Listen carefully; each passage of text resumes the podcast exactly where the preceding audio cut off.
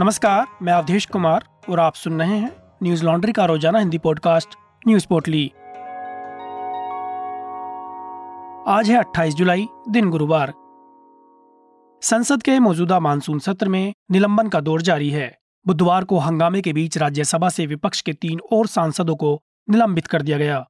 इन तीन सांसदों में आम आदमी पार्टी के सुशील कुमार गुप्ता, संदीप पाठक और अजीत कुमार हैं। एनडीटीवी की खबर के मुताबिक अब तक विपक्ष के 27 सांसदों को निलंबित किया जा चुका है। इनमें बुधवार के तीन निलंबित सांसदों के अलावा Mausam Noor, L Yadav, P Sivadasan, Abir Ranjan Biswas Sushmita Dev, Shanta Chhetri, Mohammed Abdullah, A A Rahim Kanimozhi doctor Shantanu Sen, Nadeem ul Haque और डोला सेन शामिल हैं। इन सांसदों को सदन के वेल में प्रवेश करके नारेबाजी करने के लिए निलंबित किया गया है। निलंबित किए गए अन्य सांसद are Vaddiraju, S Kalyana Sundaram R Gir Ranjan, N R Elango, M Shanmugam Damodar Rao Divakonda और पी संतोष कुमार हैं। आरोप है कि विपक्ष ने राज्यसभा में प्रश्नकाल के दौरान जीएसटी रोल बैक के नारे लगाए थे और संसद में हंगामा भी किया था। आरोप यह भी है कि राज्यसभा में उपसभापति भुवनेश्वर कलिता पर पेपर फेंका गया था। वहीं संसद में विरोध प्रदर्शन के बीच सांसदों के निलंबन पर विपक्ष के सांसदों ने कड़ा रुख दिखाया है। आज तक की खबर के मुताबिक विपक्ष के सांसद संसद भवन में 50 घंटे के लिए धरने पर बैठ गए। और निलंबित सांसदों के पुनः बहाली की मांग कर रहे हैं। इसके साथ ही उनका कहना है कि सरकार द्वारा लोकतांत्रिक अधिकारों का उल्लंघन किया जा रहा है। वहीं मुख्य विपक्षी पार्टी कांग्रेस का कहना है कि उनके सांसदों को अपनी पार्टी प्रमुख को परेशान करने के लिए जाँच एजेंसियों के खिलाफ विरोध प्रदर्शन करने की भी इजाज़त नहीं दी जा रही। इस बीच लोकसभा में भी हंगामा हुआ था। लोकसभा में महँगाई के विरोध में नारेबाजी के बाद कांग्रेस के चार सांसदों को बाकी बचे सत्र के लिए निलंबित कर दिया गया था। गौरतलब है कि कांग्रेस सांसदों ने हाथ में तख्तियाँ लेकर सदन में नारेबाजी की थी, जिस पर लोकसभा अध्यक्ष ओम बिरला ने सांसदों को सख्त हिदायत देते हुए कहा था कि तख्तियाँ लाने वाले किसी भी सांसद को सदन की कार्यवाही में शामिल होने की इजाज़त नहीं दी जाएगी। आम आदमी पार्टी के सांसद संजय सिंह ने अपने साथी सांसदों के निलंबन पर ट्वीट करते हुए लिखा कि, लड़ेंगे, जीतेंगे। गुजरात में जहरीली शराब का मुद्दा तो उठेगा, भले ही एक हज़ार बार सस्पेंड करो। गुजरात सीएम इस्तीफा दो। वहीं बुधवार को सांसदों के निलंबन पर कांग्रेस पार्टी ने ट्वीट किया कि सांसदों का निलंबन उनकी आवाज़ को नहीं दबा सकता है।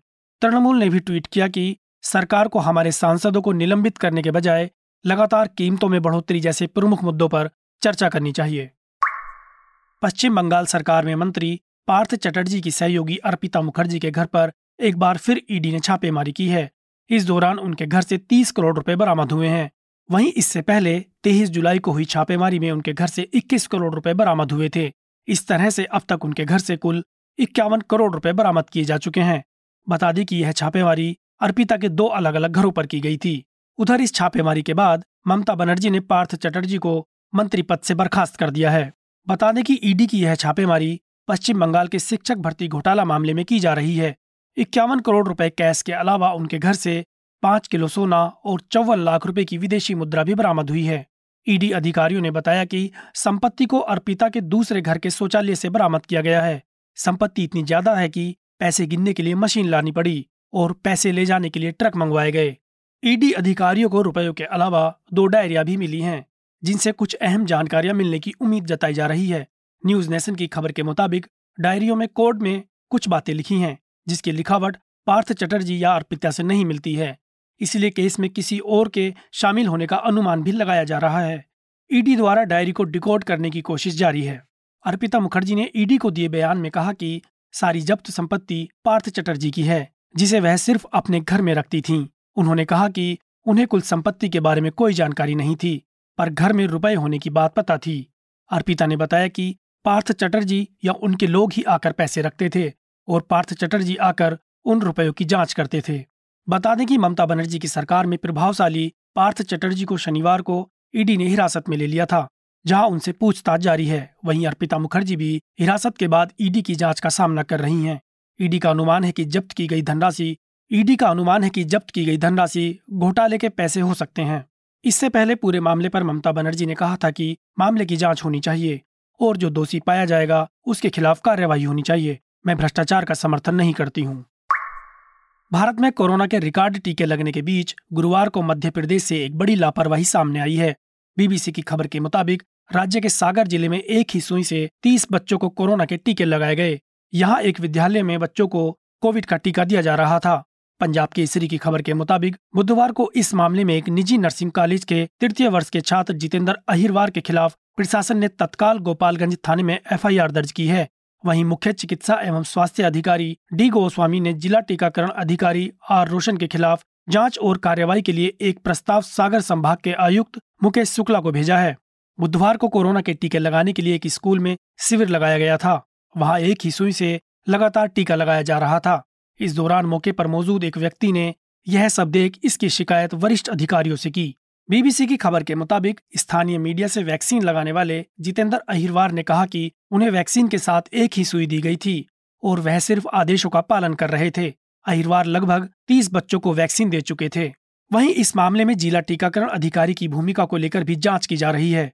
हालाँकि राहत की बात है कि फ़िलहाल बच्चों को किसी तरह की स्वास्थ्य संबंधी समस्या नहीं आई है।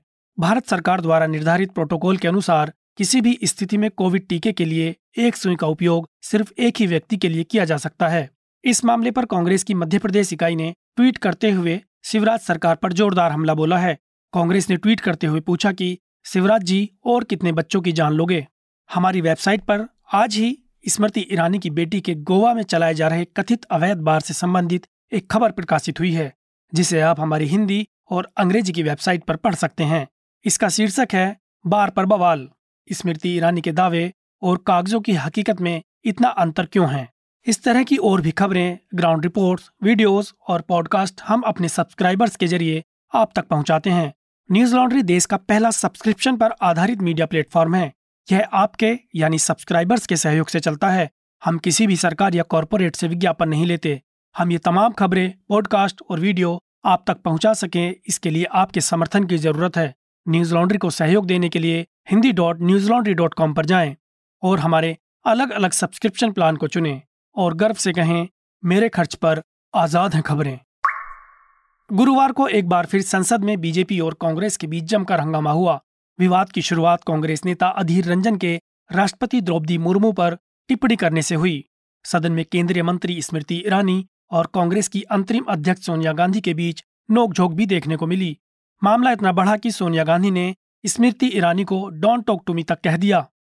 दरअसल, कांग्रेस नेता अधीर रंजन ने संसद में कार्यवाही के दौरान राष्ट्रपति द्रौपदी मुर्मू को राष्ट्रपत्नी बोल दिया था, जिस पर बीजेपी ने कांग्रेस को जमकर घेरा। बीजेपी ने रंजन पर जानबूझकर राष्ट्रपति का अपमान करने का आरोप लगाया। हालाँकि रंजन ने अपने बयान पर माफ़ी मांग ली थी। उन्होंने कहा कि उनकी ज़ुबान फिसल गई थी। बीजेपी इस मामले को बेवजह उछाल रही है।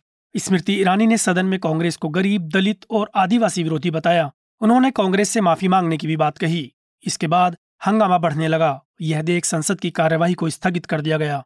सोनिया गांधी व कांग्रेस नेता सदन से जा रहे थे, तभी सोनिया गांधी के खिलाफ नारेबाजी होने लगी, जिस पर सोनिया गांधी सदन में वापस आईं और रमा देवी से नारेबाजी पर सवाल किया। उन्होंने कहा, जब अधीर रंजन माफ़ी मांग चुके हैं तो उनके नाम पर नारेबाजी क्यों हो रही है? एएनआई को दिए बयान में अधीर रंजन ने कहा कि वह राष्ट्रपति का सम्मान करते हैं, चाहे वो किसी भी दल से हों। उन्होंने जो कहा, वह एक भूल थी, जो आगे नहीं दोहराई जाएगी। निर्मला सीतारमण ने कहा कि सोनिया गांधी ने पार्टी सांसद के पास जाकर सवाल किया, जिसके जवाब में वह स्मृति ईरानी उनके पास बात करने आई तो उन्होंने धमकी भरे अंदाज में बात की। उन्होंने सोनिया गांधी को देश के सामने आकर अधीर रंजन के बयान पर देश से माफ़ी मांगने की मांग की। इराक में शिया नेता मुक्तदा अल सदर के सैकड़ों समर्थकों ने बुधवार को ईरान समर्थित पार्टियों द्वारा प्रधानमंत्री के लिए एक उम्मीदवार के खिलाफ प्रदर्शन में ईरान विरोधी नारे लगाए और बगदाद की संसद में घुसकर जमकर हंगामा किया। इंडियन एक्सप्रेस की खबर के मुताबिक प्रदर्शनकारी संसद में फर्श और मेजों पर चले, सांसदों की कुर्सियों पर बैठे और इराकी झंडे लहराते हुए देखे गए। प्रदर्शनकारियों ने अल सुदानी आउट के नारे भी लगाए। इस घटना ने संघीय चुनावों के लगभग दस महीने बाद इराक के लिए राजनीतिक संघर्ष को और भी गहरा दिया है। जिस समय प्रदर्शनकारी संसद में घुसे, वहाँ कोई नेता मौजूद नहीं था। इमारत के अंदर केवल सुरक्षा बल थे और वे प्रदर्शनकारियों को उपेक्षाकृत आसानी से अंदर जाने दे रहे थे। प्रदर्शनकारी मोहम्मद अल सुदानी को कोऑर्डिनेशन फ्रेमवर्क गुट के आधिकारिक उम्मीदवार के रूप में चुने जाने का विरोध कर रहे थे। बता दें कि कोऑर्डिनेशन फ्रेमवर्क गुट ईरान समर्थित शिया पार्टियों और उनके सहयोगियों का गठबंधन है। अक्टूबर में संघीय चुनाव होने के बाद से यह सबसे बड़ा विरोध प्रदर्शन है। साथ ही यह दूसरी बार है जब अल सदर ने इस महीने अपने राजनीतिक प्रतिद्वंदियों को संदेश भेजने के लिए अपने जनबल का इस्तेमाल किया है। वहीं कार्यवाहक प्रधानमंत्री मुस्तफ़ा अल कदीमी ने प्रदर्शनकारियों को चेतावनी देते हुए उन्हें ग्रीन जोन से तुरंत वापस जाने को कहा है। ग्रीन जोन उस क्षेत्र को कहते हैं जहाँ इराक में सरकारी भवन और राजनयिकों के घर हैं। उन्होंने एक बयान जारी कर कहा कि राज्य संस्थानों और विदेशी मिशनों की सुरक्षा व्यवस्था में किसी भी तरह के नुकसान पर प्रदर्शनकारियों से निपटा जाएगा। गौरतलब है कि अक्टूबर 2021 में हुए चुनाव में अल सदर के गुट ने तिहत्तर सीटें जीती थीं। अल सदर गुट चुनाव में तीन सौ उनतीस सीटों वाली संसद में सबसे बड़ा गुट बन गया था। लेकिन वोटिंग के बाद से नई सरकार के गठन की बातचीत रुक गई। अल सदर ने बातचीत की प्रक्रिया से खुद को बाहर कर लिया और नई सरकार के गठन को लेकर गतिरोध बना हुआ है। सदर गुट के सरकार गठन की वार्ता से बाहर होने के बाद अल सुदानी को वोट के लिए संसद का सामना करने के लिए सर्वसम्मति से चुना गया था। हालाँकि पार्टियों को पहले एक अध्यक्ष का चयन करना होगा।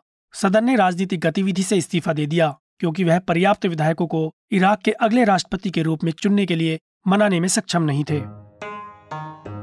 आज की पोटली में बस इतना ही। कल फिर मुलाकात होगी कुछ अन्य खबरों के साथ। नमस्कार।